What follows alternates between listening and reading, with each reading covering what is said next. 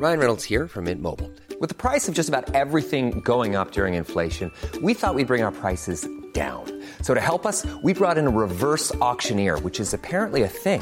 Mint Mobile unlimited premium wireless. Ready to get 30, 30, bit to get 30, bit to get 20, 20, 20, bit to get 20, 20, bit to get 15, 15, 15, 15 just 15 bucks a month. So, Give it a try at mintmobile.com slash switch. $45 upfront for three months plus taxes and fees. Promo for new customers for limited time. Unlimited more than 40 gigabytes per month. Slows. Full terms at mintmobile.com. Even on a budget, quality is non-negotiable. That's why Quince is the place to score high-end essentials at 50 to 80% less than similar brands. Get your hands on buttery soft cashmere sweaters from just 60 bucks, Italian leather jackets, and so much more. And the best part about Quince, they exclusively partner with factories committed to safe, ethical, and responsible manufacturing. Elevate your style without the elevated price tag with Quince. Go to quince.com slash upgrade for free shipping and 365-day returns. Hey, this is Levins from the Serious Issues podcast out the front of King's Comics. There's a massive line behind me. I'm going to talk to everybody in the line, see what's up.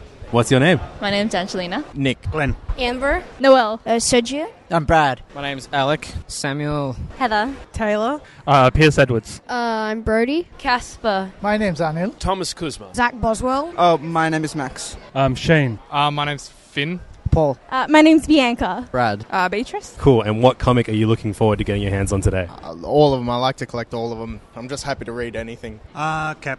Captain America? Yeah. Um, hoping to get Injustice. Uh huh. Um, Injustice Year 2 and Year 3, some Batman, um, hopefully Guardians of the Galaxy volumes. Yeah, quite a few. A- any possible free comics that I can. You haven't got. You, you don't care what they are. They could be I like. don't care. What if they're all bad? Doesn't matter. I'll still read them anyway. Uh, probably. I heard that there's a Grumpy Cat one. I know that's not really like comic booky, really, but I kind of like Grumpy Cat, so that'll be really cute. There's like 200 people in this line, and I feel like you're the only person that's excited for the Grumpy Cat comic. Yeah, and Legend and Legend of Korra and the Serenity one. I'm going to be picking up Street Fighter 5 and well, uh, and Sonic. Uh, just uh, mainly Archie. I'm starting to get interested in that. Anything free. Anything free? Free, free is good. What if they're bad? They're, they're free. They're Fine. free. Everything's free. free is good. Uh, I don't know. Maybe some Star Wars ones, uh, Deadpool and uh, Avengers. Uh, maybe one of the Captain America Civil War ones, or the different characters. Rom Space Knight. Oh yeah, cool. Did you Yeah. grow up with Rom as a toy? Did you have a Rom toy? No, I, it was long before my um, childhood, but I do recall it, and I've seen it um, like on eBay for like thousands of dollars. So I'd be pretty excited to see that. Well, I was actually interested in getting ROM. Robots are awesome. Who is the Black Panther? Issue one. Uh, Captain America. It's got the preview for the Spider-Man event at the back. Uh, Civil War, Street Fighter One, Suicide Squad. Uh, what else is there?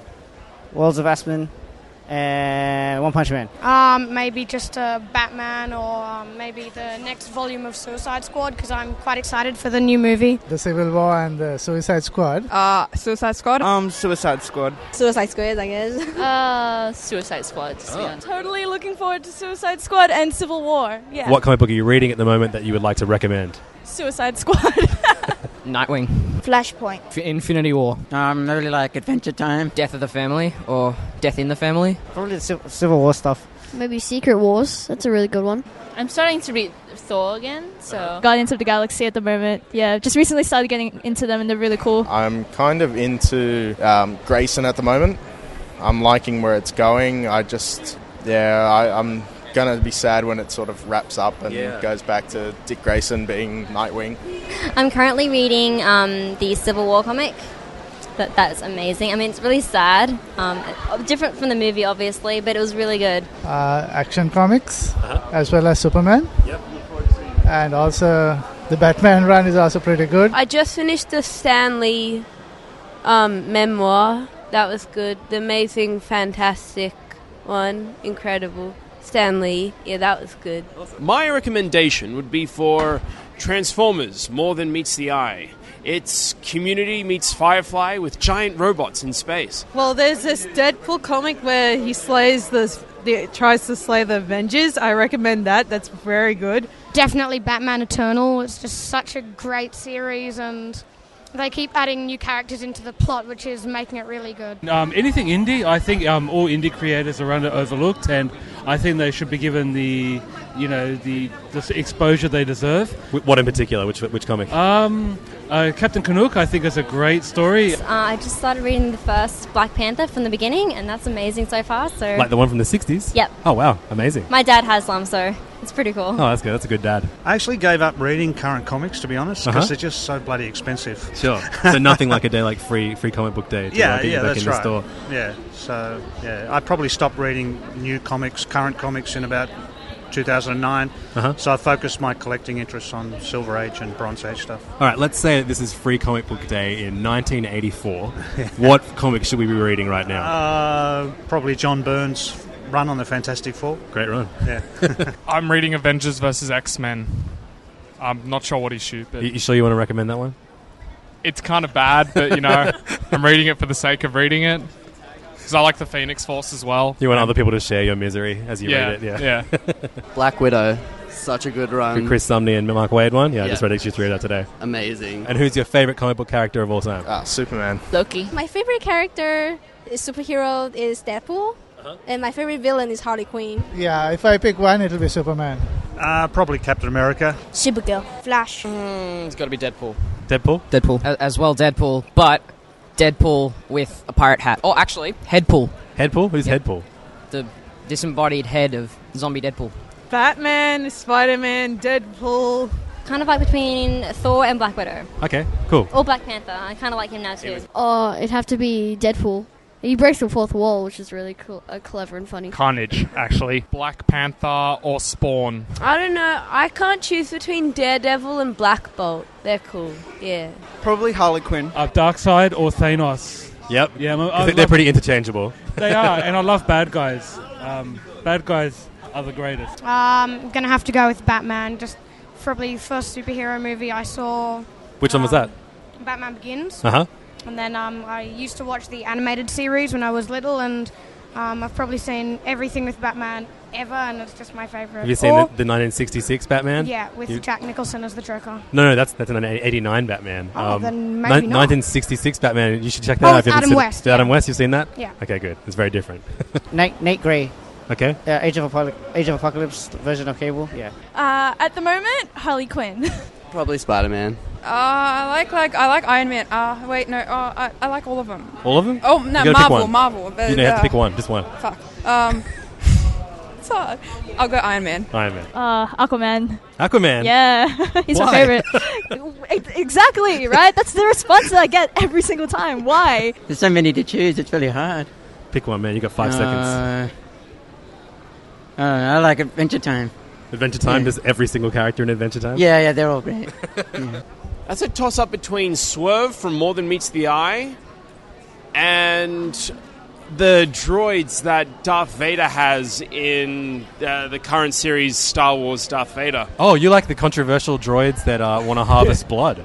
Yeah, I mean, who doesn't want to harvest blood in today? We've got, you know, and plus it's great to see all these contrasting characters to C3PO and R2D2. But so your favorite comic book character are two droids that have been in three issues of a Star Wars comic that started last year Well, of all they- time. They, are my favorite characters for that series. Okay. But when it comes to my favorite characters of all time, it is Swerve. He's so relatable. I mean, He's a robot. He, well, yeah, he's a robot who likes to just talk about community and TV shows. He spent one month of his life just studying all of human society from, you know, the, the dark ages to now. And it's hilarious that he just goes through off all these tangents. His nickname in the academy was called Shut the Hell Up. Well, I, mean, I, I, felt, I felt like saying that to you just then, so I can, I can see why you find him relatable. Who have you dressed up as today? Uh, Wonder Woman 600. Uh, Clark Kent slash Superman, picked up by Wonder Woman 600. Amazing.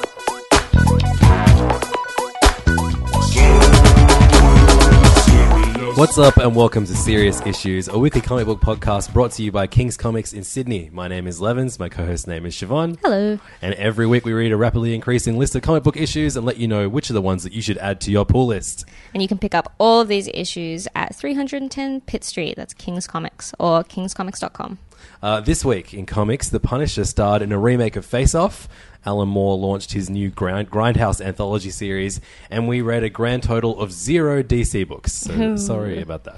Uh, let's kick this episode off like we do every week by launching into our review of all the new issues. Uh, sorry, the new number ones. This is our uh, segment called First Things First, in which we tell you which new issues, new new number ones, Hmm. those brand new series, which are the good, the bad, the ugly, and the ones that you should be adding to your pull list in the future. Um, let's start off with the good. Yeah. Was a big week this week of number ones. It was a big week in general. I think we read like well over 20, almost, th- I think easily 30 comics this week. yeah, and then when you take into account all the free comic book day comics, I my brain has fallen out. Oh yeah, so yeah, please play, put, keep, keep Siobhan on your prayers this week. She, uh, she, she, she and everyone at King's Comics just survived uh, one of the biggest uh, free comic book day days yet. Yep. Yeah, I'm still recovering. Be very gentle with us for like most of this week because it was very was a big day, but we all had such a good time and it was so much fun. So thanks to anyone who came down. Yay. Um, you know what else was really good and fun? What? Great segue. This, Nice. That segue just there was fun, but so was uh, Renato Jones, the One Percent, the brand new comic written, drawn, colored, and owned by Car Kyle Andrews. I love him. I love that he made a big point of being like and owned. So this is um, just a joy to read in every sense of the word. Car Yeah. Andrews, is it Car? Is it? Well, I don't know. I, I I tend to say Kare, but if, Kare? who knows if that's correct? Um, if only there was some way for us to find this out. There's not like a Wikipedia that talks to you. It, it should be. I don't know. Maybe we could look up an interview with him where someone pronounces his name properly. Yeah. But then, how do we know?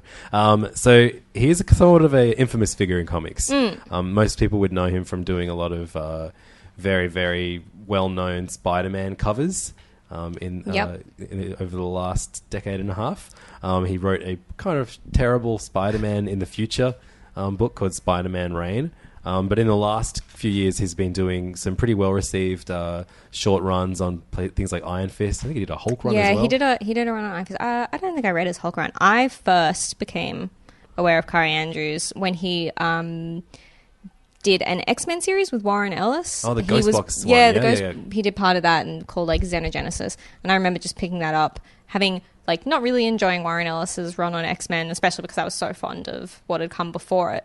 But um, just like the art was so interesting and weird and like not what you would normally see in a mainstream superhero comic and I was very very into it. Uh, so this is his, I guess, like his first big creator-owned book, and I feel Mm. like it's, you know, it, it, it must have been a, a few years coming because it, it's just, it just feels like such an event to read It this, really this book. does. Um, it's it's about a uh, a vigilante who was once poor, comes into money in uh, in suspicious ways, but then he becomes a vigilante who uh, targets the one percent Yep. the very very rich and uh, makes them pay for their crimes by killing them. Um, Hey. and this is a like ridiculous, just absolutely ridiculous comic. Yeah. that uh, has makes some you know pretty pretty clever points and has a Mhm. very interesting point of view. But for the most part, it's just like it's just pure entertainment. Like It it's is just, like- completely unrealistic in every sense of the word. And Crazy crazy action. Just Um, so good. And I love the like the some some pages are black and white, some pages are full color. Some pages Um, are, are color advertisements that he's done. Yeah. there are just brilliant piss takes of, of, of comic book advertisements where like one of them will just be like, you know, like luxury, you'll pay for it, Renato Jones, and then there's one beautiful one that's like a like a, a girl in lingerie lying on a bed, um, and then it just says comic books for the super rich, and that made me actually lol. Uh, You know that, that that rare we, we spoke about it recently. Um, it's rare for a comic to actually make you laugh out loud, but Yeah. this is a comic that definitely does that. It Um, absolutely does. I love the like ultra wealthy tools that he's sort of skewering, but like to such an extreme extent. Like, you know, the ultra wealthy have got kind of crazy super serum Yeah, it's powers and fantastic. stuff like that. Like just really Because it, yeah, it's it's still a superhero book. Absolutely. And I love that we get, I love the difference between the flashbacks and the sort of um, current storyline. Like you get his origin done in a really efficient Definitely, yeah. exciting way in and this it- issue. Did you notice that all the flashback pages are? It's been printed so they look like they're Yeah, they're all creased. creased. Yeah, it's yeah, the yeah. best. Very cool little. it seems like a very old sort of kung fu movie kind of origin story, and it's all very revenge and vengeance oriented. And I, I loved it. Yeah, I'm really, really looking forward to seeing where this series goes. This is a definite add to your pull list if you like very over the top action comics with a you know a little bit of a different spin on that that kind of genre.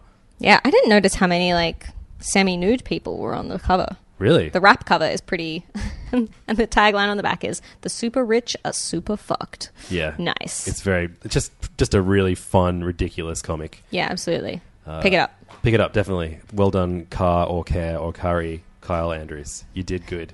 You did better than your name was pronounced by me just then. Um, we continue with the good number ones. Uh, let's talk about this uh, this brand new one, the anthology comic uh, that uh, is by Alan Moore and Kevin O'Neill. I don't know how much they they they they actually have to do with this because it it didn't seem like a very very like kind of well put together from a editorial kind of like I don't, it- Yeah. there was nothing it ki- it kind of it was very well, basically what this is is like a anthology series called Cinema Purgatorio and it comes out through Avatar Books and um, it says on the front I don't, I don't know actually no, maybe they're just featuring it is it it's not actually their their book is it no it is yeah, it's called Alan Moore's Cinema Purgatorio Mm. who Yeah. knows maybe he is very much behind this but uh, I think he's probably picking. I think he's probably involved in choosing who he wants to be in the book, but I, doubt he has much more editorial influence than that. And of course, if you don't know who Alan Moore is, he is a comic book what are you doing listening to this? Well, no, I mean, like, I kind of, I actually would now, like, I think I would find it refreshing if someone loves comics and reads comics all the time that has never read an Alan Moore book before. Because, yeah, he definitely has written some of the best comics, but, it, you know, he's like, it's that comic book 101. It's like, you know, someone Yeah. recommends three books to you, inevitably The Watchmen is going to be one of them, and Yeah, then The Killing Joke is going to be the next one. So, uh, but he's, you know, hasn't really been making that much, that many comics in the last few years. and he hasn't made anything that good in a long time. Controversial. I would argue since maybe like the second League of Extraordinary Gentlemen book, I don't think I've really enjoyed anything that he's put out. Sure. And he is like an old crazy crank now. Yeah, absolutely. He definitely writes more about why comics suck than he does write actual comics Yeah, these days.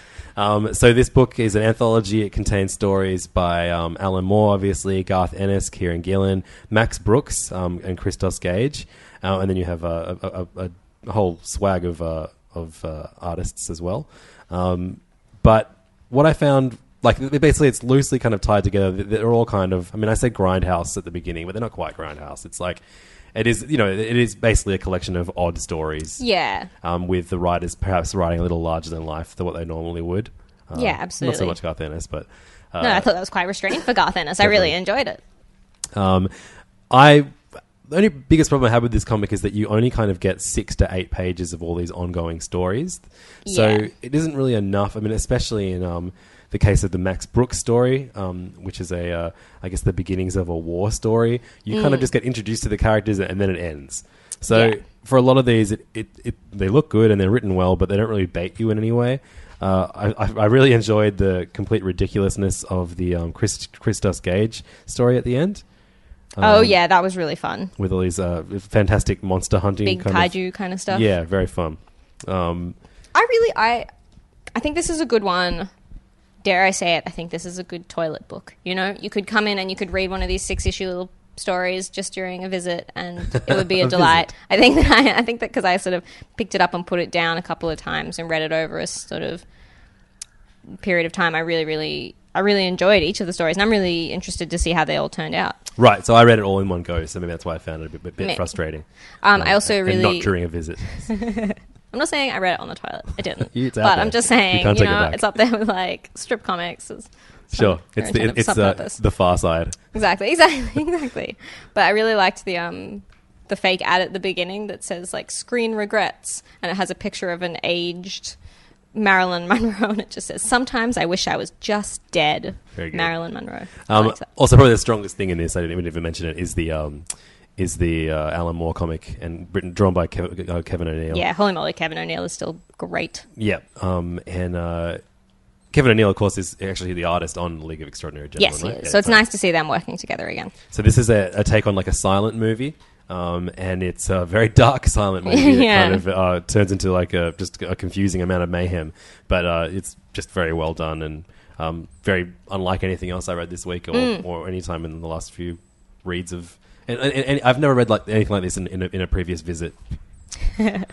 Um, so let's read. Well, let's talk about reading uh, King's Quest number one. This one came out through Dynamite. It is the uh, coming together of uh, a lot of older superhero figures that perhaps uh, you would not really read in comics these days. It's uh, the second edition of, of a story featuring the characters Flash Gordon, Mandrake the Magician, Prince Valiant, the, and the Phantom. Um, and Jungle Jim, turns Jun- out. yeah, um, so these guys all came together in the first series of King's Quest, um, which was written by Jeff Parker and very well received. Uh, this one is written by Ben Acker, who's probably most still most, even though he's been writing comics for a while, he's probably still most famous for um, creating and being behind the podcast and live show, The Thrilling Adventure Hour, which Oh. is like a live radio play kind of uh, format podcast, which is really really Oh. fun and entertaining. Um, there's a lot of like kind of like their take on like old radio serials. So in a way, Oh, quite fun. perfect person to be writing these kind of legacy characters. Yeah. Um, that said, I found this the book like while good for such an en- ensemble of uh, of characters that are you know so famous in their own right. It didn't really give any of them a moment to shine. Yeah, that's true. Because I quite, I quite enjoyed this. I was quite sort of lost. Like, there's two phantoms.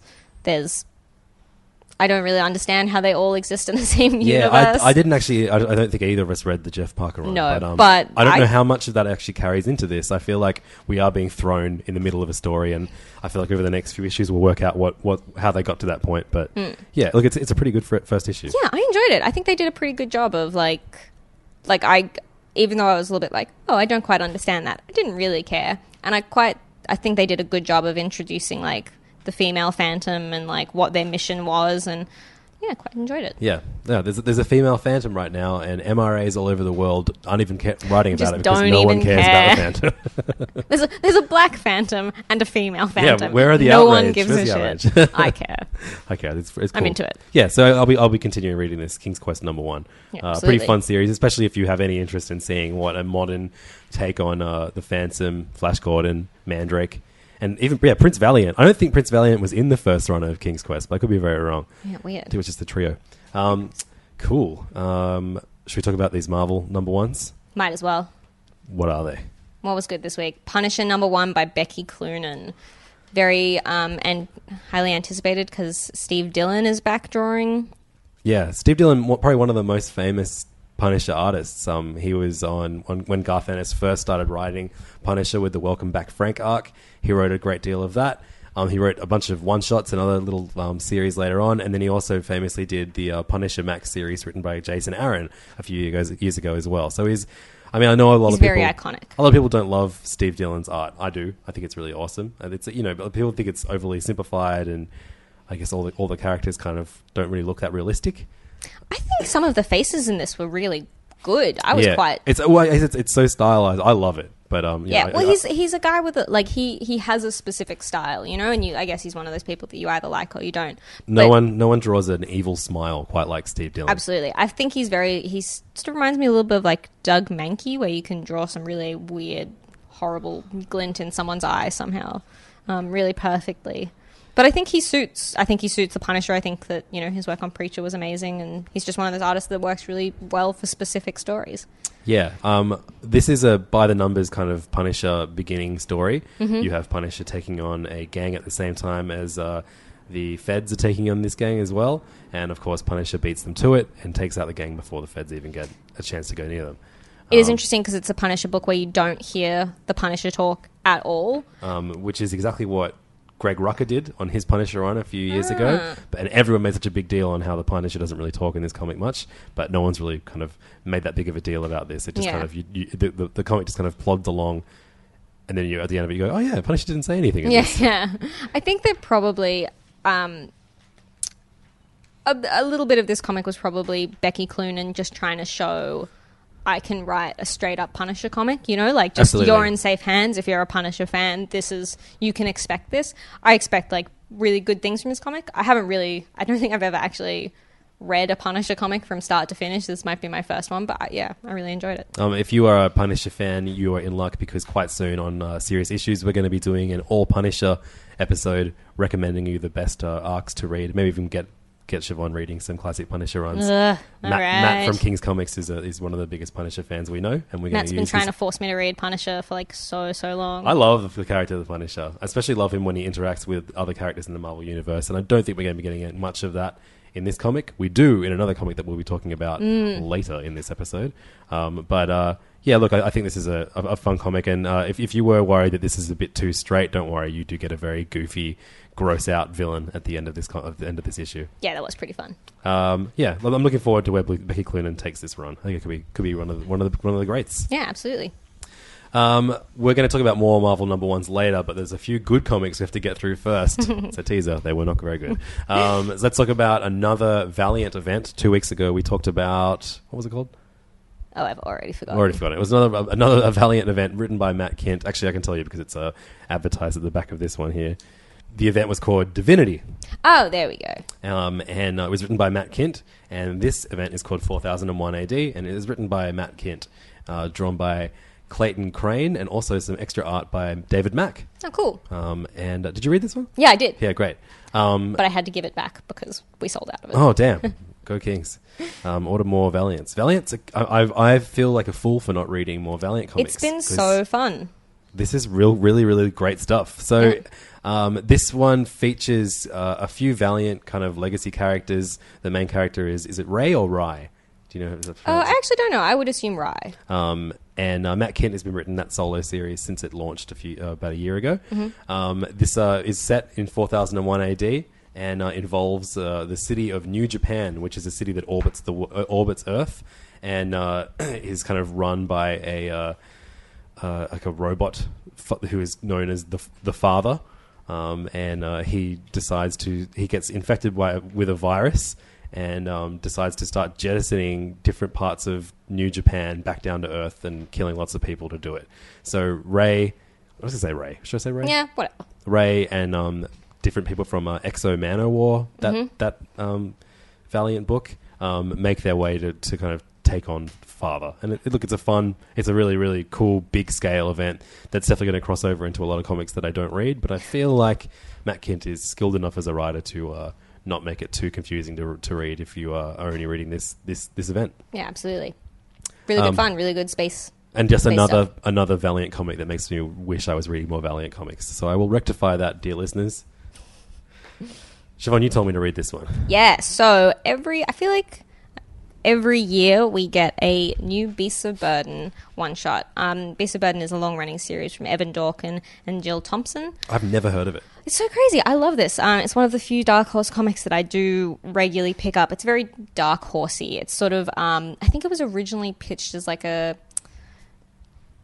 like kind of famous five for animals kind of thing, except it's very magic based and can get quite gritty and gory. So it's all about um, different animals who live in the town of wherever. Burden Hill. There we go. Burden Sorry, Hill. Burden Hill. I knew it was like Burden something.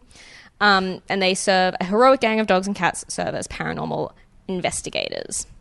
So this was a fun one that focused more on the cats of the town, referenced a couple of stories that have happened in the past, um, but was just a really good sort of spooky horror witchcraft story. Yeah, so you imagine uh, Sabrina the Teenage Witch without all those damn witches. Yeah. Um, and so you have the. But the- like the current Robert Hack.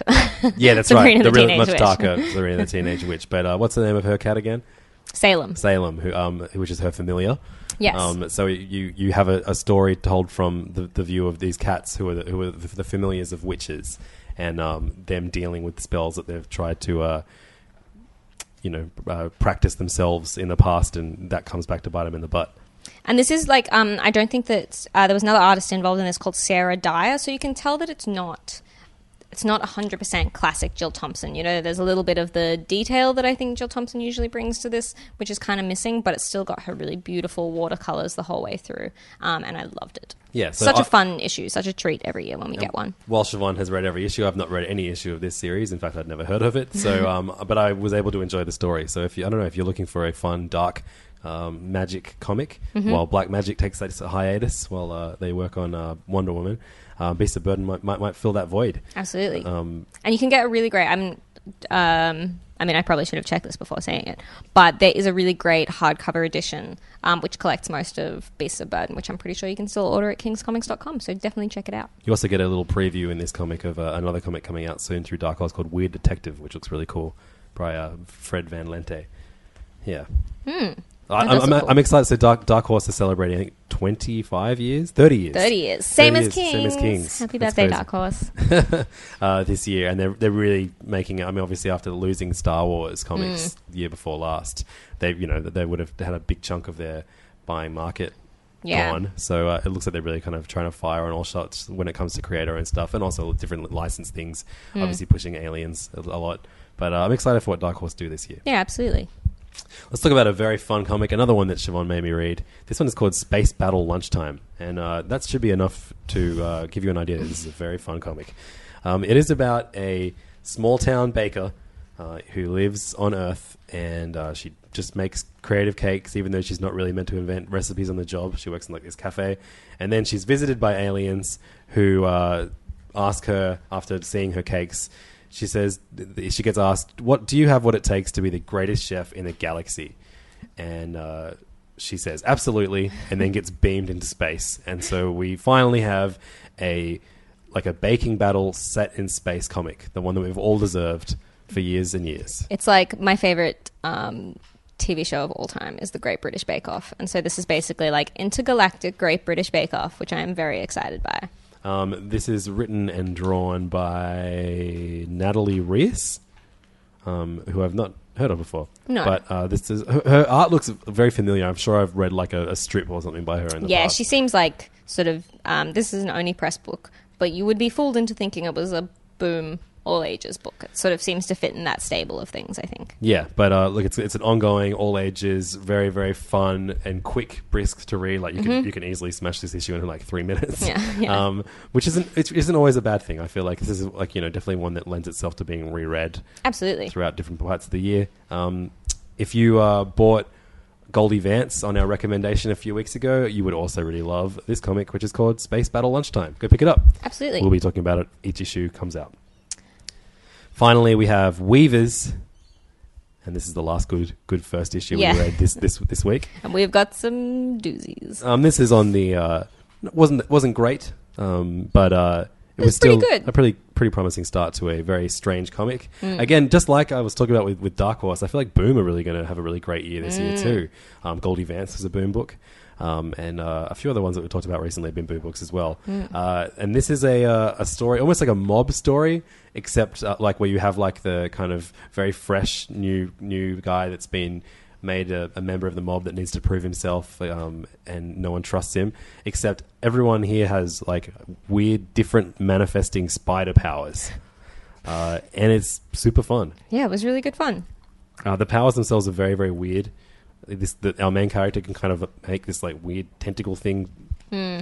kind of, but it's like it. But he can like explode people, or something. Yeah, Very Um, ill-defined powers, but quite sort of cool seeming. Yeah, and uh, this is, this is only going to be a, I think a four part series, so uh, it should Oh, be cool. should be a fun little read. I'm definitely. the fact that it's a four-part series makes me like way more likely to continue with it. That's because we read thirty issues. Oh my God, of comics this week. Yeah, it's really Um, crazy. So what? Sorry, six issues. One of six. This is. Ah, cool. Still good. Still good. So this is written by Simon Spurrier, who's done great work at Marvel in the last couple of years, and uh, drawn by Dylan Burnett. Um, Who I don't it- know. It's called Weavers. Go, Hmm. and, go and check it out. Actually, I really like the art in this. Yeah, it's very moody, very like dark ink. Sort of the powers are very intentionally mysterious and um. Yeah, and very in line with like some of the kind of edgier um, cartoonists working at Marvel at the moment too. Yeah, absolutely. Yeah, I like Enjoyable. it. Yeah, if, if you're enjoying like kind of the more kind of modern takes on superheroes that Marvel are doing, this would fit very nicely in your stack. Absolutely. Weavers, number one. All right, so that was the good part of First Things First. Now we move on to the bad. Oh goodness. And these aren't terrible. They're just, you know, they, they, they weren't that fun to read. Um, Yeah. They're both Marvel books. Don't worry, we've got an ugly section later. Yeah, Neither of holy those books are moly. Marvel. But goddamn are they ugly. um, so uh, Thunderbolts number one. Uh, we've mentioned this last week. This is uh, the new comic starring Bucky Barnes and the original lineup of members of the Thunderbolts team um, from when Kurt Busiek started Thunderbolts in the 90s. Uh, it's written by Jim Zub with art by Jon Malin. And uh, it is very, very 90s intentionally so, I would assume. Everyone looks like they were designed and a little bit drawn by Rob Liefeld, except maybe with some more feet. But um, it's not like it's. I, I'm choosing to take that as like an intentional. yeah, um, no, I agree. I agree. throwback It, it just it feels very '90s in in, in, in every way. There's a lot of head socks. Definitely, and uh, the dialogue is strange. I've never seen Bucky talk like this Yeah, before. what, since when was Bucky like a sort of moody? Well, he's always been quite. He's always been like dark and kind of a little bit. I guess a little bit moody. You could Yeah, say, but- yeah. But like he's been soft spoken. You know what I mean? He's less words, more actions kind of guy. And this one is like talky, trying to lead this team of, of never do wells. How creepy is this panel of him hugging hugging the cute Oh yeah, child? so so the and, and the lineup is completed by Cubic, who is the six-year-old female version of the Cosmic Cube that we saw in the Pleasant Hill standoff um, miniseries that we just finished at Marvel, um, and she is this like weird cosmic like little girl that tr- just wants to impress everybody, but has more power than anyone else in the world. Um, and it end it ends in the dumbest way possible. I'm going to spoil this just because it is so fucking It was very stupid. silly. Uh, so you've got Moonstone in this, who was previously a bad person but tries to do good in the Thunderbolts, and um, she questions Bucky's authority and um, says, "You know, I'm more powerful than you. I should lead the team." And then um, uh, Bucky says, "Well, it seems to me like the Moonstone is powerful, and therefore anyone who holds the Moonstone would be the most powerful." Um, and Moonstone says, "Well, I dare you take the mo- take the stone, and you can lead the Thunderbolts." And um, then Bucky kind of says, "Like, oh, we're not going to do that." But then Cubic, the little girl, goes, "I'll do it," and then rips into uh, Moonstone's chest and rips out the Moonstone, blood and all. So the last panel is Moonstone lying on the ground flat with a massive hole in her chest, blood everywhere, while Cubic holds this little stone with a massive grin on her face and yells, "Ta-da!" and now she's wearing Moonstone's outfit. Very, very stupid. So if you really miss the 90s and you're like, man, you know what? I wish there was more like Rob Liefeld style stuff out there. You should absolutely check this out. I just, I mean, I really love the character of Bucky, and I don't understand why you would put him in this. Like, I understand him in a Thunderbolts Yeah. team, sure, but like, I just, this is not the He's comic pretty him. 90s, you know? Like he has a metal arm. That's pretty 90s. Okay, sure. But I mean, like, his mannerisms and character is like, you know, he's nuanced. He's Absolutely. And, And- this is a very like every character has the same voice in this a Mm. little bit. All of the Thunderbolts are just kind of sassy bad guys painted Exactly. with the same brush. Um, and uh, you know, especially coming off the back of Civil War, where Bucky, you know, is absolutely like that's the most we've Hmm. ever seen him. Like that, that version of the character is nowhere to be seen on these pages. It does seem like an odd choice. Anyway, Anyway. Thunderbolts number one, not for me. Not for me. Um, then we move on to another Marvel book. We mentioned him earlier. The Punisher had a new number one this week. It was Daredevil slash The Punisher, and uh, where maybe Thunderbolts with Bucky Barnes is kind of cashing in on the success of Bucky Barnes in the Winter Soldier and um, Civil War. Uh, this team up, the Daredevil and the Punisher, is obviously um, hot on the heels of the second season of Daredevil on Netflix. Mhm. Uh, so we get them teaming up again. They team Yep, up a lot, they do. Daredevil and Punisher. And They're there- good there- friends. There've been some. There've been some interesting thing, and again, this is like I may have described Puni- the Punisher comic by Be- like Becky Cloonan as by the numbers Punisher, and it is somewhat. It are is. definitely some some some like common themes that you've seen before. Mm. This is like literally like this is just feels like every Daredevil and the Punisher story I've read before. It's the same. Same contrast to the same Yeah. conflicting kind of you know views on the world. You and, kill people and I don't because I'm Catholic. yeah, he's not Catholic anymore. Do you know that? I, They- someone told me that and I was so exhausted I just stopped listening. I mean, I'm, I'm not reading Charles Soule's Daredevil because of the status quo that they that, that's been given to Daredevil after Secret Wars. I just don't find that part of the character interesting. Like, you know, I don't find what Yeah. he's done with the character interesting at all. Yeah. But uh, you know, I thought we'd give it, I'd give this a shot, and I don't really feel like I need to finish it. It's not like the art by um, uh, what's his name, Kudranski. Uh, layouts have been done by Reilly Brown, who did the cover as well, and I really like the cover. But Mm, unfortunately, the art on cover's the inside nice. is by Szymon Kudranski. And um, at times, it's it's quite good. I think there are some like really really awesome panels and I actually really like the way that he draws Punisher. Yeah, and he, if he did a Punisher comic or just a regular crime comic, he'd do a great job. But then Mm. anytime he draws the Daredevil, which is a lot because it's a Daredevil comic, Mm. Daredevil looks like this like like ballerina with dislocated knees. Yeah, it's not the most like you sort of expect a certain level of like acrobatic grace Yes. from Daredevil and like power and that kind of stuff, and it he does have some awkward landing positions. Yeah, he looks less blind and more paralyzed. Like, Yeah. like he's trying to, like, like a like a baby deer trying to walk for the first time. Yeah, definitely some very weird like knock-kneed poses. Anyway, But it was comic. fine. I mean, and the sad thing is, this will probably sell better than the Punisher comic that Becky Cloonan put out. No, no way. Come on, so? guys. Okay, cool. I have too much faith in the comic book community.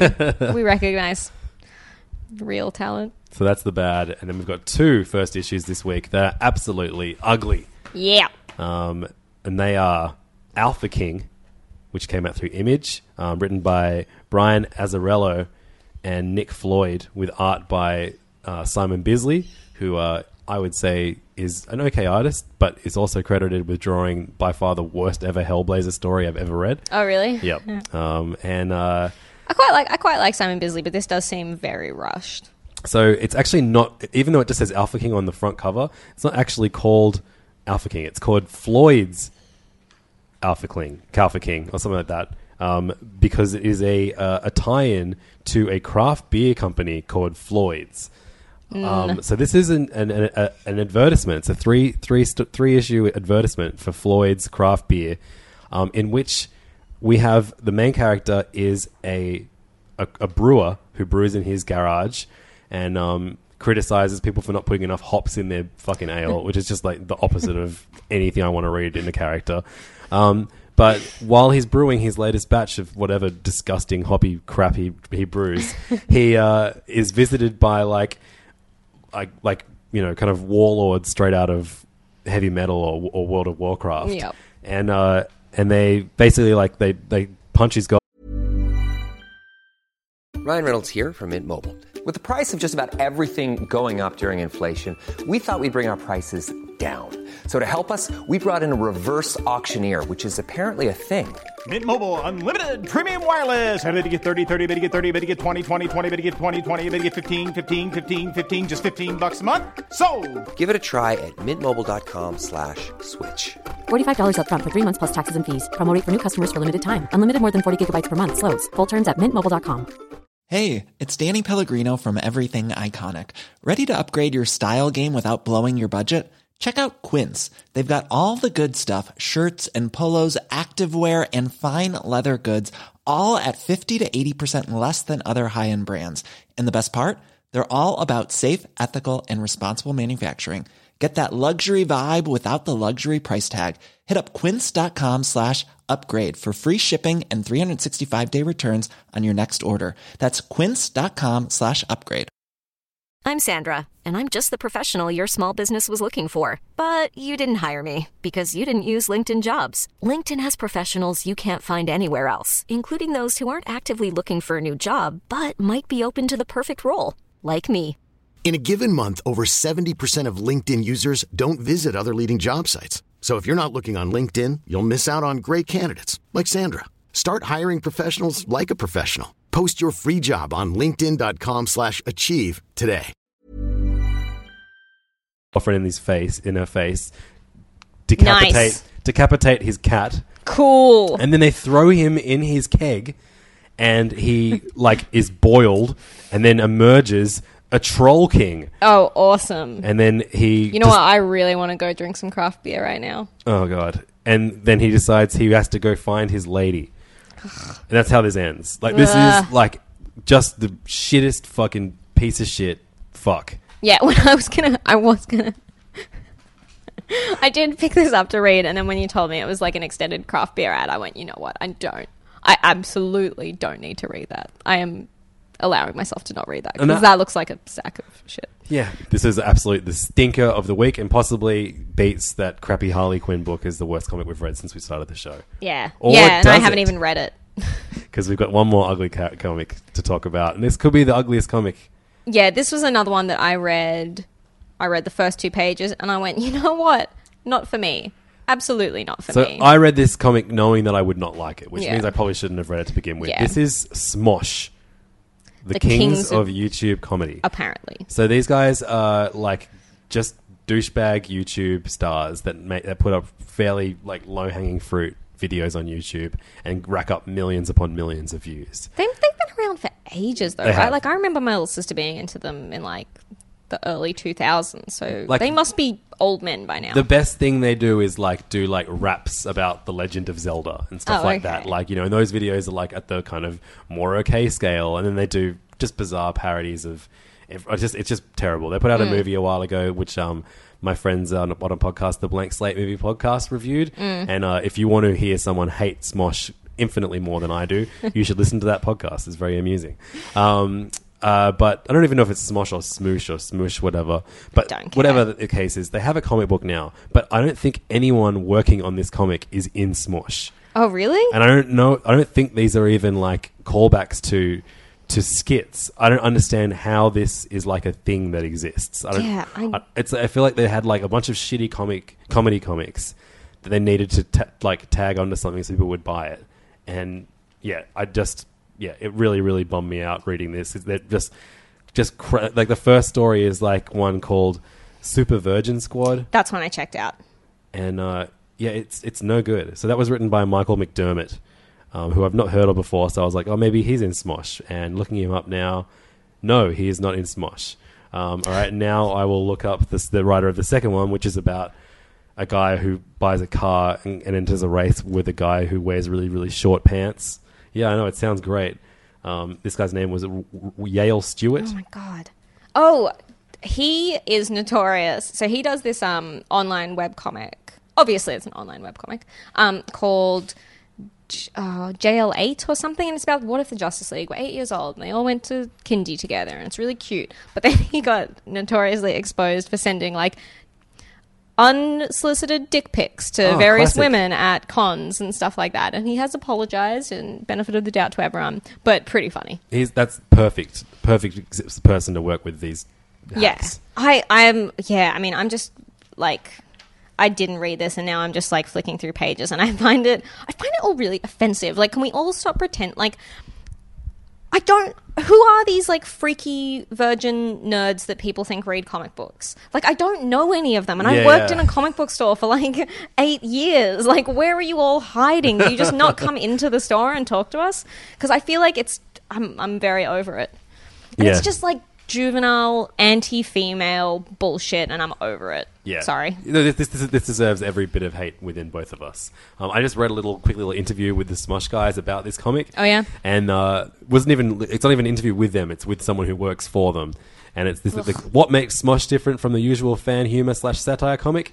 Anthony Padilla and Ian Hecox, the creative minds behind the Smosh YouTube channel, have had their fingerprints all over these stories, which means it has nothing to do with this them at all. Yes. Well, I mean, they should be very ashamed of themselves. Everyone involved in this should be ashamed of themselves. But I don't understand why it exists. Who asked for this? Yeah, exactly. Like, who's like, oh, I, I love watching these shitty YouTube videos. I wish they had a comic that they didn't actually write.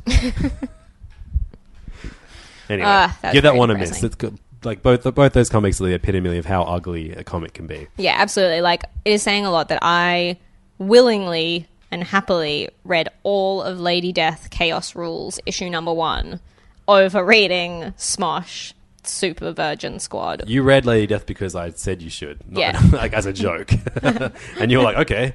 So well, like, I have this. I have this bizarre interest because um, Lady Death is not a Zenescope title; it's Coffin Comics, which I think only publish Lady Death.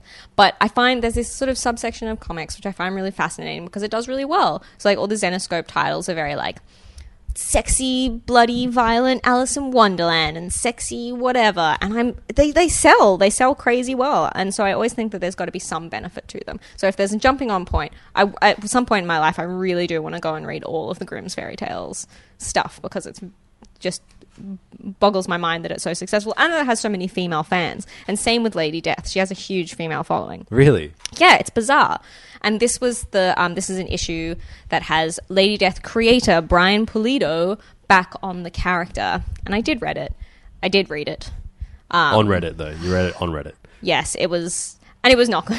It was not good. It was what you expected. It's like something out of heavy metal with a sexy lady, and she gets her tits out all the time, and she's a scary magic lady, and she loves fucking and death and like all And this stuff. beheading people. and beheading people. And it's the only time she feels alive. So I, Um, I flicked through this book, and at the very end, you have pictures of all the creators behind it. Yeah, and like, the best. and the guy who created this character just looks like like the the you know double earringed looking douchebag you would expect to create a character like Lady Death. He looks like a magician. But this the, the artist behind this, which is the, the funniest thing to me, is uh, uh, he he's a very very sweet and timid looking older Indian man He looks like delightful. and lives who lives in India and is crea- like, considered a comic book rock star. Is what the, that's what the the bio of him is. Just I, I don't know. I, I- I guess I, I expected the the, the the the the artist behind this to look like like the worst human ever, and instead Yeah, this yeah. guy just looks like like He looks- someone I want to hang out with. Yeah, he looks delightful. I really want to have a chat to him. And I found that like a lot of the like the people who work on um, Tarot, one of the longest running, perviest, funniest comic books of all time, in which like the lead character has had her vagina haunted and you know ridiculous stuff like that. Um, and she always gets like tied up and. It's ridiculous, but Well, they're, they're I mean, lovely look, people, and they're really if kind I knew to their someone fans. with a haunted vagina, I would tie them up. Just put that out there. um, but uh, yeah, probably don't read Lady Death Chaos Rules unless you, unless you specifically like those things like What ladies and death? ladies, death, massive tits, um, scary demons. Uh, they kill the, the guy who helps her kill the evil villain was a heroin dealer who somehow through his death smuggled heroin into hell and then used that to kill a demon with overdose. Good stuff. It was great. Great comic. writing. Great first issue.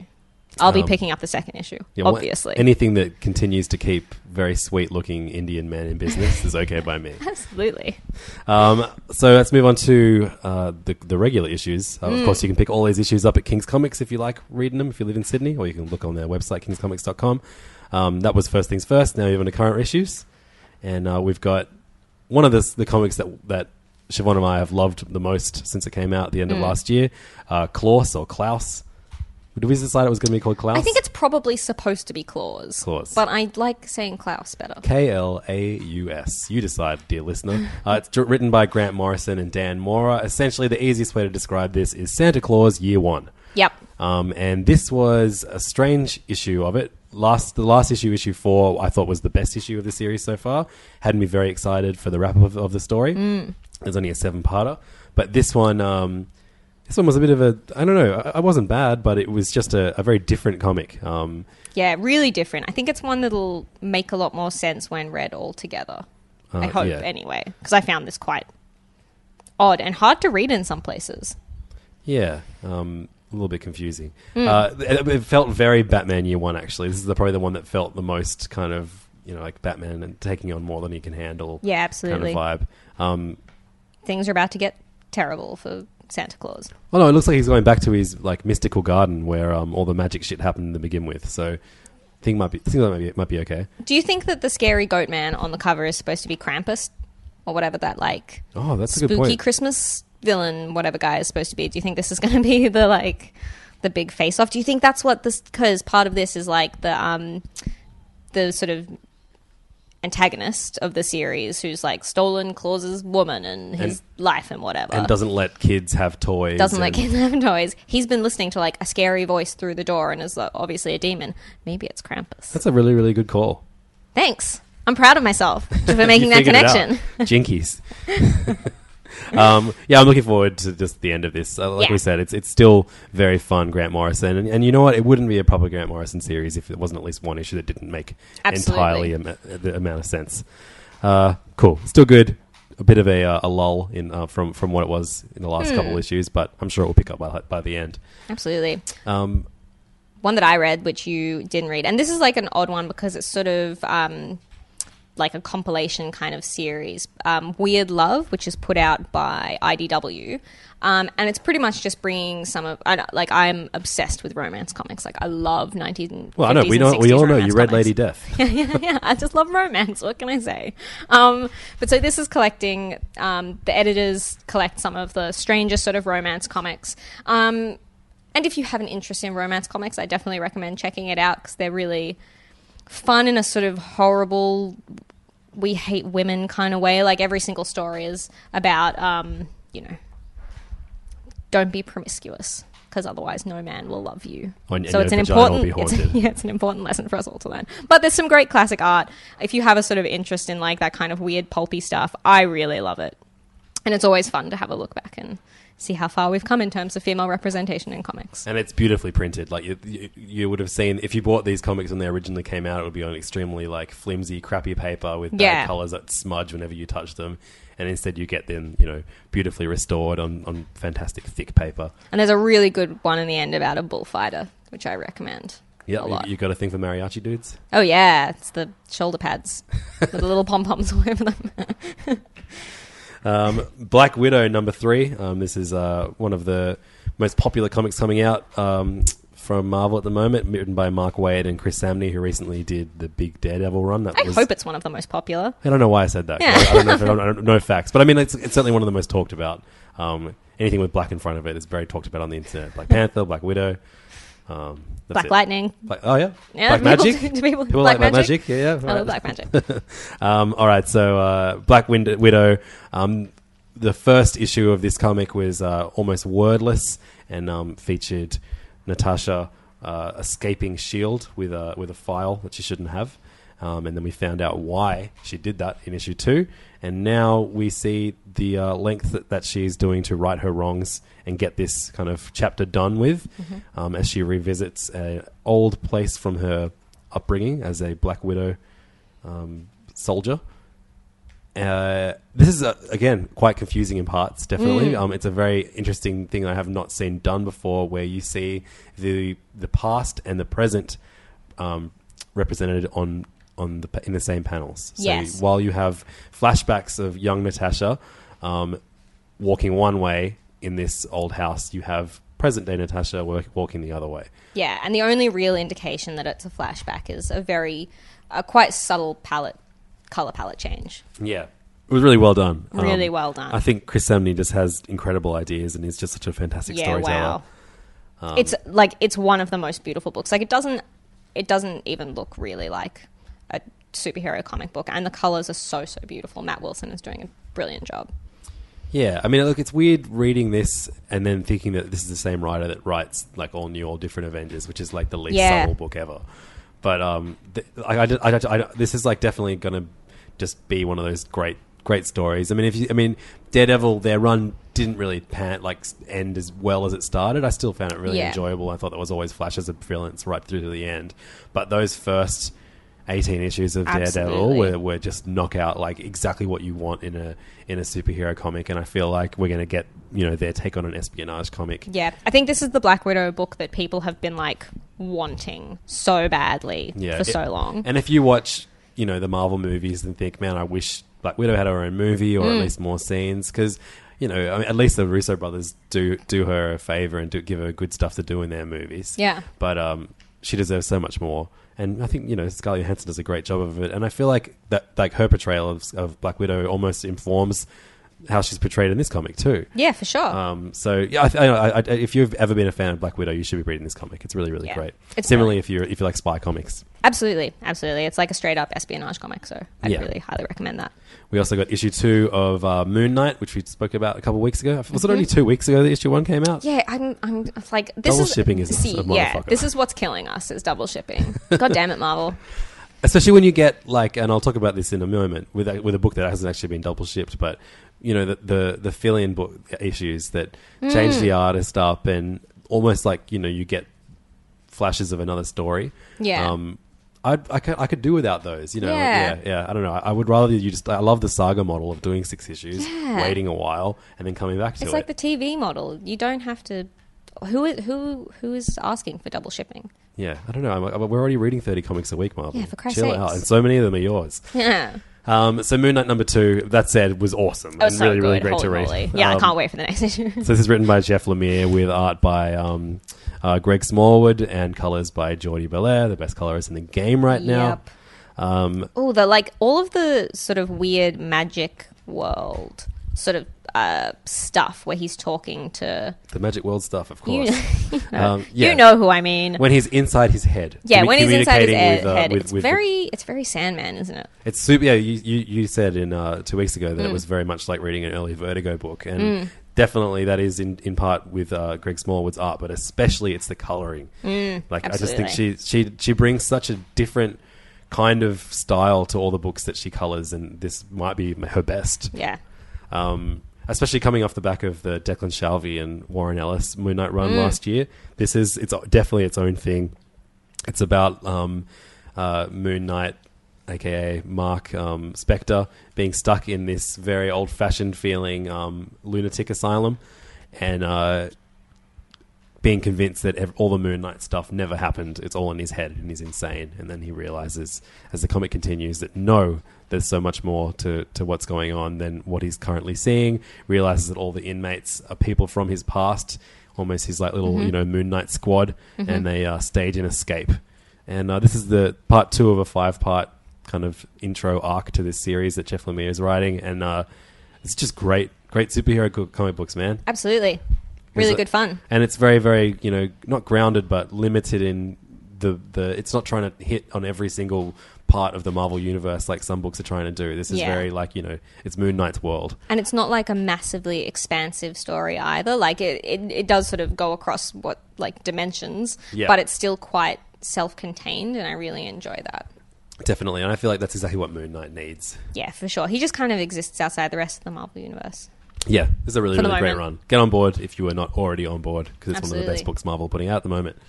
Um, let's leave Marvel for a moment and Mhm. uh, talk about Vertigo. So I didn't, I, we, I didn't read any DC books, but I did read two Vertigo books, so that kind of counts. Hmm. I did try to read all of um, Midnighter um, Hmm. because the new issue of that came out, and um, Lynn at King's uh, swears by that book being amazing. She says Um, it's incredible. I, uh, I really like Steve Orlando, and I like the character of Midnighter from uh, all the uh, old what was old old book he used to be of, The Authority. I really Mm. liked The Authority. Um, but uh, yeah, unfortunately, there was that many comics this week, plus all of the free comic book day stuff that I didn't get a chance to read 17 issues at Midnighter to catch up. So sorry. Um, but uh, I did read Unfollow um, by Rob Williams with uh, fill-in artist uh, Marguerite Sava- Savage. Sauvage? Oh, she did um, the issue of Scarlet Witch this week. Oh wow, which was crazy. excellent. Awesome. Um, what? How do you pronounce her last name? I mean, because you know um, Oh, how, man. how much I'm a stickler for pronouncing things properly on this podcast. I just lose Who sleep every time knows? mispronounce something. Um, but uh, this is following the mold of. I mean, lo- lots of books have done it, but in recent recent uh, years, um, you've seen uh, Sex Criminals and Southern Bastards. Um, they'll they'll do the first few arcs, or like you know maybe like two arcs. First ten issues will follow the story as it goes along, but then they'll kind of take a take a step back, and you'll just have issues focusing on one character at a time within the story. Um, that slowly progresses the story, but really you're just getting insight as to what makes this character tick. And I do enjoy it when books do that, especially if it comes off, off the back of a really heavy arc. But Verdi- this uh, this book Unfollow is only seven issues in, and you Right. we got one of these stories last month, um, which was really great. But and we're getting the same thing, focusing on another completely different character for this one issue this month too. I'm not sure how many more months they're going to keep doing this for. It's still really really great. Um, also the Wicked and Divine did that recently as well. But all those books that did it did it after you know like at least ten issues. I feel Mm. like. Um, maybe not Southern Bastards, but uh, I don't know. I just felt a bit more deserved. I, I want to see more of this universe and the actual story before we just kind of focus on one character at a time with a completely different artist. Even though we're getting great, we got Rafael Albuquerque, and this week we got Marguerite Salvage. Yeah, awesome. So um, you know, it's great artists, but I, I, I, the, the main story of Unfollow is, is fascinating to me, and I really want to, I really want to see it move forward in the way of that first arc. Yeah, Hmm. it's still very enjoyable. This is still one of the best books I'm reading each month, but uh, I wish it was even better. Shaggy. Um, similarly, actually not similarly, um, as well as Unfollow, I read uh, another Vertigo book that I'm loving at the moment, The Sheriff of Babylon, written by uh, Tom King, with art by Mitch Gerads. And um, I've said it before, this is like just perfection when it comes Mm. to like a you know a crime comic set in the Middle East, um, and it's during um, the the, the uh, what do you call it the, the Iraq War. Iraq War, yeah, exactly. Um, and uh, it's just like it's unlike anything I've ever read before. This issue was completely like heartbreaking, real kick to the gut. Mm. Um, that you kind of see coming as well. You know how Vertigo are the kings of that is like you like, you're Yeah. like, oh no, that person's not. Oh, it's ha- oh, it happened. Oh, no. Oh, God. And then, but you know, it just it just the characters in this are, are, are amazing. The story is unpredictable, and it's very bleak, and you know, it's not a, doesn't leave you with a really happy feeling after you re- read each issue, but it's an unbelievable story, and the fact that it comes from like quite a real place with Tom King's Hmm. military and, and, and CIA background, like. I don't know. uh, It's, I just think this is one of the most unique and, and important books coming out right now. It's so interesting to me as well because Tom King's series are so vastly different. Like he doesn't Yeah. seem like everything he writes is really interesting, but there's not anything that I would be like, oh yeah, like you could pick it immediately. That's a Tom King book. Yeah. Um, and he's, uh, you know, I believe very strongly that you shouldn't really read that many interviews by comic book people that you respect because sometimes it can ruin them for you. Like James Um, Robinson. like James Robinson or Nick Spencer, or a whole list of people. Uh, I did read an interview with Tom King the other day, and he was a delight. He Yep. seemed lovely. He He's got kids, right? He's got kids. He seemed really like he just always wanted to write comics, and then went into the CIA, sort of just for whatever reason, um, and then came back to comics and just loves it. Like he's like, I know that like doing creator and stuff is awesome and everything, but like I can't not be excited that I get to write Batman, and I can't not be excited to get to write for Marvel and DC. Like that's what I want to do. Those are the characters that I want to play around with. And it's kind of refreshing to hear someone talk Yeah, like that. definitely. Like, I'm uh, like if you're even slightly concerned of uh, you know this writer that that hasn't really has you know relatively young in his career as a comic Mm. book writer, um, is now taking on DC's flagship character. This is like one issue of this is all you need to be Yeah. convinced, or or Vision. Or um, the Omega Man. He's just yeah. Uh, he's easily my favorite writer of the year so far. Yeah. I'm. He hasn't even launched his fucking Batman series yet. I'm like, I I I've, I want to. I can't wait to rectify all these DC DC books that we're Yeah. not reading when Rebirth comes out, and just especially that, like more than anything, I, I, I'm so excited for his take on Batman. I'm very excited about that. Yeah, Sheriff Babylon, please. I I think the first trade comes out next month, or maybe even this month. So um, please pick it up when it does. They've just finished the first arc, and uh, what a what a kick to the dick it is. um, Empress. Mm. Uh, we were at issue one last month. Uh, Mark Millar and Stuart Immonen, a little bit of a space drama. Yeah, man. After all of um, Mark Millar's creator-owned stuff on, on Image, Mm. especially Starlight, which was a you know a space drama that was just perfection Mm. uh, with Goran Parlov. Um, this is just like, yeah, I- it- Working with it's- Stuart Immonen as well, like he's so good, and he's having like, like all of the character designs are so fun, and it looks like he's having so much fun, but it's just not that compelling. Well, and not not much happens in each issue. Yeah. So you, I mean, yeah, we, we we're still following the lives of uh, of the the queen escaping her horrible dictator king, um, and taking her, her her kids and her bodyguard with her. But I don't care about her yet. So far, she seems like generic woman.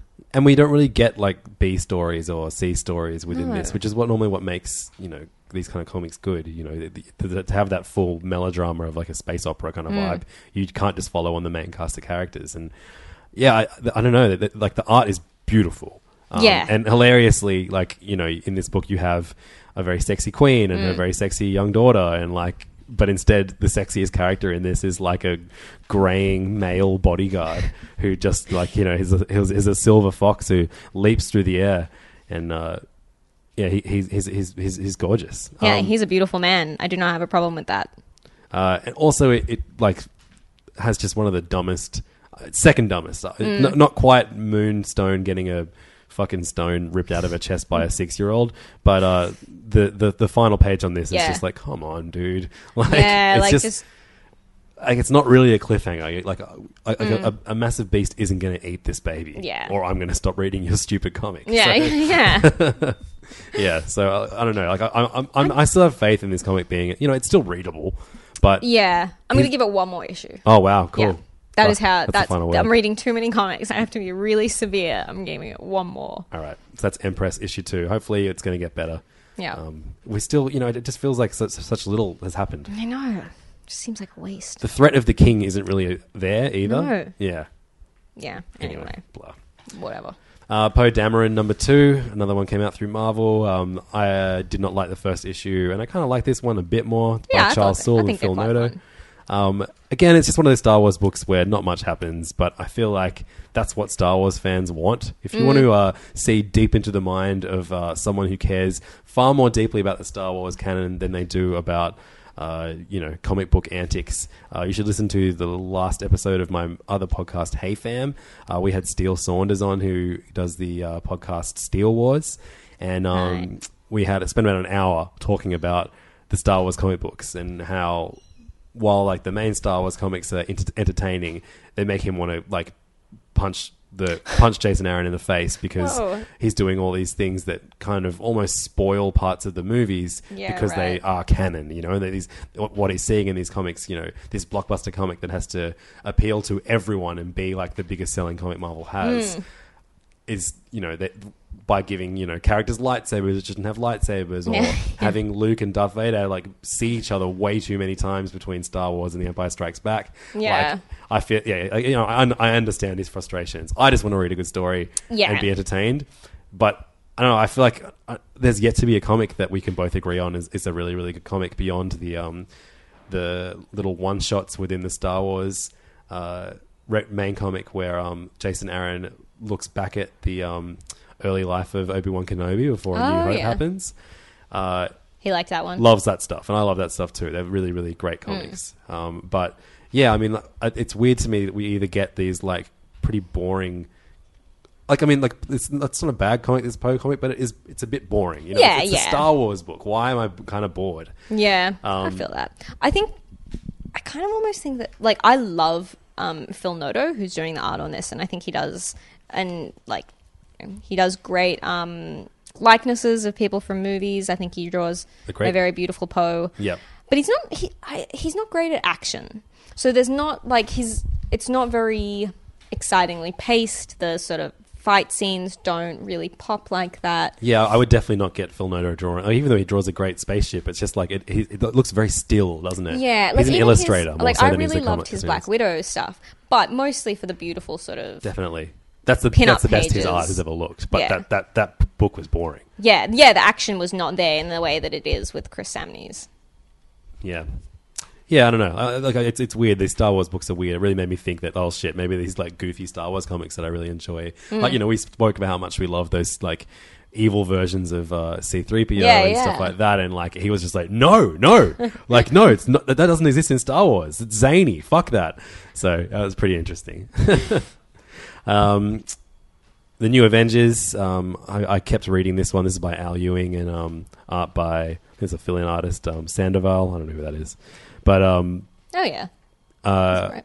yeah, this, I, I kept reading this after kind of enjoying them in the standoff event. Um, and this book is okay. It Mm. kind of doesn't really know what it wants to be. It's like goofy and fun in some parts with Squirrel Girl and stuff, and like the main villain of this. But then there's a bigger picture going on, which is like trying to be dark and mysterious, and you know, lots of agents double crossing people and blah blah Mm. blah. And I, I don't know. I just don't think it's very successful in what it's trying to do. I don't because I don't know what it's trying to do. yeah. I, I feel there like are I'm- so many Avengers books at the moment, And none I- of them are great. Like, Yeah, yeah. I mean, it's got to be hard. Like Hickman, Hickman's run on all the Avengers stuff was so huge and iconic, and that's got to be really hard to follow up. Um, but it just seems like they don't know what to do with the Avengers now. Well, I mean, the one book that kind of feels similar in theme to to Hickman's stuff, but still it's very much its own voice, is the Ultimates. Yeah. Which I think I would recommend that for sure. But yeah, all new, all different Avengers, the new Avengers and Uncanny Avengers.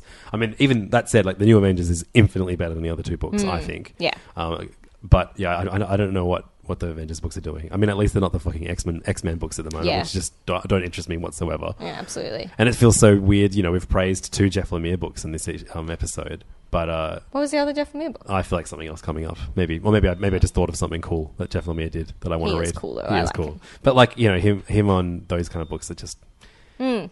and fun. Yeah, I agree. T- I, I, I I feel like you know it, it, it takes a very special kind of writer to be able to handle a team book. Absolutely, especially something that's as high impact. Like, I mean, I always think about um, James Robertson's run on Justice League, which was like so appalling. Like, Oh, really? So bad, so bad. Um, Pre fifty two. Um, oh man, it was really terrible, and it was. He was very vocal about the fact that there was a lot of editorial influence on what he was doing, and it meant he didn't have access to the characters that he wanted to use. He wasn't allowed to do certain storylines because they didn't pass editorial stuff, and that is something that you have to work around when you're in sort of mainstream superhero comics and you're on a book like that. Um, and some people maybe deal with that better than others. Um, I sort of feel like the Avengers are kind of going through a stage like that where there's a lot of Oh, because they've got they've got. The, I mean, I- yeah, I, I shouldn't really criticize because they've uh, they've just come off of standoff, and then Yeah. standoff has just finished, and Civil War I think starts next week. Ugh. Um, So I mean, it like must it must be hard. You can't really do anything major with with your stories. Yeah, exactly. Mark Waid's generally pretty good at just doing good stories that don't affect the, the team or the characters that much in the future. But you know, they're good and contained. I have been disappointed. And that said, like like the new Avengers team, like no, like the t- it's like who wants to do something big with Squirrel Girl, Hulkling, Wiccan, Hawkeye, Songbird, Sunspot, White Tiger, Power Man, and someone called Pod. Like See, I that, quite like all those characters, but they it's but a like a- well, team. that's what I mean. Like that, that like that's a team of like. There's definitely no editorial challenges. You know, Yeah, yeah, no yeah. one, no one's doing anything major with them outside of these books. Maybe Hawkeye, true. but uh, I don't know. It just feels weird. I, I must be because there's like I, I read the previews magazine for next next month, Mm. and it's just there's so much. Everything's just tying into Civil War. It just I'm really I'm, even though we read so many Marvel books, I Mm. reckon w- we might see a few books drop just because Yeah. of Civil War. Civil War Two, sorry. Yeah. I just yeah, I'm that that zero issue from um that was part of the free comic book day sampler Mhm. just did not give me any faith in this event whatsoever. No. I mean, lovely to see Jim Cheung. Always a Oh, the art on those books is always amazing. I mean, but it did look like not not a book that I'm especially interested in reading. I just can't. You can't. I can't trust Bendis anymore. No, you really can't. He's bringing out a new Alias series, apparently. Uh, um, listener Daniel let us know that because we were like, oh, I wonder if there'll be a new Alias series. Yes, there will. So I'll be interested to see that how Yeah. that goes. But yeah, I don't have that much faith in him these days, unfortunately. But his books sell, man. That's his Why? thing. I Who's know. still- bu- who, are you, who out Oh, but there? there's- Is anyone listening? Who is a Bendis fan? Please let us know what we're not seeing. Maybe, maybe, maybe we just send something to click in our brain and we'll be like, oh, that's what he's trying to do. I love yeah, it. yeah, yeah. Maybe uh, he's it's a just- really nice guy. He's the king of just setting up things that don't amount to anything. Yeah, just a whole bunch of chat and then a bunch of actions smushed into one one thing, and everyone sounds the same, and everyone's so bantery. And Yeah. No good. anyway, Um, uh, by the way, we've got a, a few corrections to things we've said in the past on episodes Oh, yeah. on our Facebook, Sure, yeah. and I, love that. If Yeah, we say thank something you. wrong, please just head straight to our Facebook, which is facebook.com slash serious issues podcast, and correct us. yeah, because I think like I mean there is there are so many comic books out there. There are 75 years worth of history, and if anyone knows everything about everything, then I have you know you have. I'm very impressed, but we all have our areas of expertise, and it's always good to be um, to. I like I like to be corrected, aiming for perfection. So you know. And just quickly, we've also got the latest uh, All New Inhumans by uh, James Asmus. Um, I was not enjoying this when it started, but now I'm, I'm, I'm on board. I like this. I yeah, it's a fun this issue was a like this was a great issue. I really think Stefano Caselli is the artist, and I think he's he's done a really brilliant job here. And considering it's characters that I know nothing about and don't care about, like it's all new Inhumans and Inhumans that I'm not super familiar with, like Gorgon. Um, but it's so fun. Like we we see a whole new Inhuman society. It feels very. You said before that it feels very Kirby esque, and I, I agree. Yeah, definitely. Um, and also, like, I feel like this is the opposite of the Avengers. They, they Hmm. both all new in, Inhumans and Uncanny Inhumans are examples of team books handled very well. Everyone's Yeah. extremely different with crazy different powers, but Mhm. yeah, I feel like he he knows how to balance it all. Yeah, absolutely. So, yeah, it's kind of weird. I feel kind of weird that the Inhuman books are all so good. Yeah, I mean, which kind of goes against like everyone. It feels like everyone's like, stop trying to make the Inhumans a thing. Marvel, just make the X Men and Mm. Avengers. I don't know. Maybe this is this is all a tactic. Yeah, yeah, I think it is. But they've cancelled the Inhumans movie now, so maybe that's not the end game anymore. Oh, weird. Um, we also had Radioactive uh, Spider Gwen, which is another chapter in the Spider Women event, which um, I have become increasingly less interested in. I still like it. Yeah, I mean, like, yeah, um, Siobhan has said in the past that the female spider characters are infinitely more interesting than the male ones, and I Mm. definitely agree with you. Um, I really like Cindy Moon, Silk. Yeah. I think she's really cool.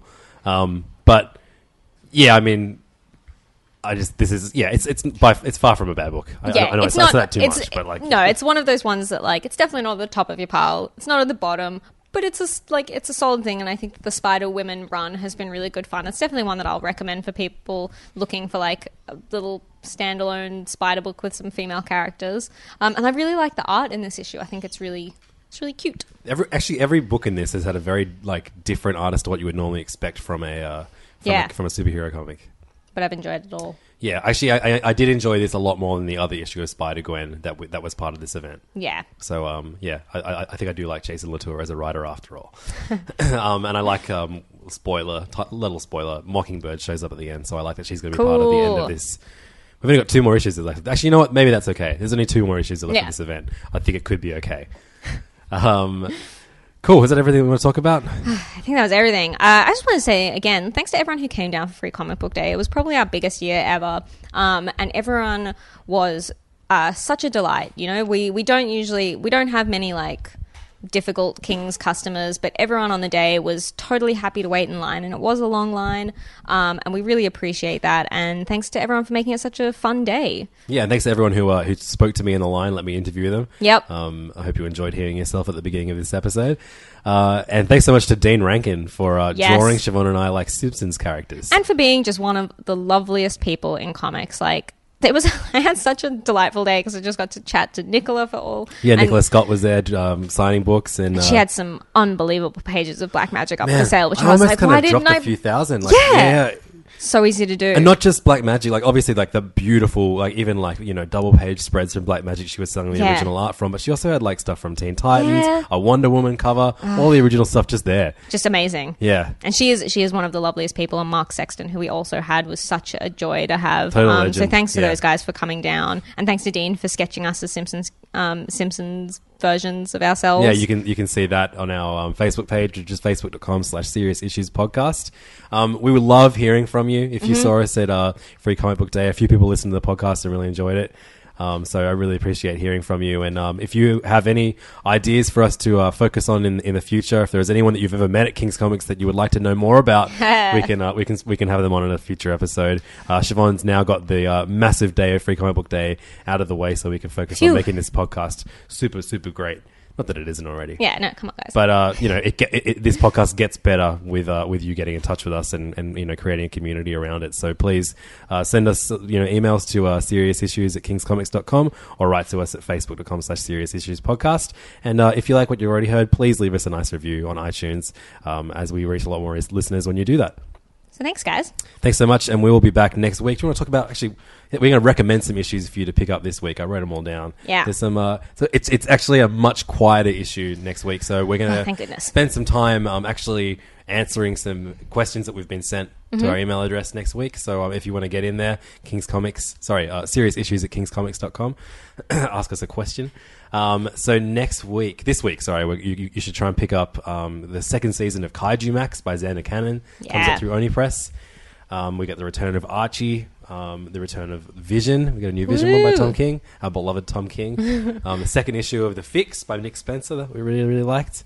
Um, the second issue of Black Panther as well. Excellent. Um, so not many, only two new issues that I could see, Oh, like issue goodness. issue number ones uh, coming out this week, and of course the last issue of Batman by Scott Snyder, um, Mm. with Rafael Albuquerque doing art in that one. So oh, well, I will check that out. yeah. So there will, there will be at least one uh, DC comic next week. Oh, and uh, most excitingly, the return of Southern Bastards by Jason Aaron and Jason Latour. Looks like we're finally going to uh, see the daughter return to the town, and uh, who knows what's what's gonna that's gonna bring. Very exciting. So uh, thanks so much for listening to Serious Issues, and we will see you next week. Thanks, guys.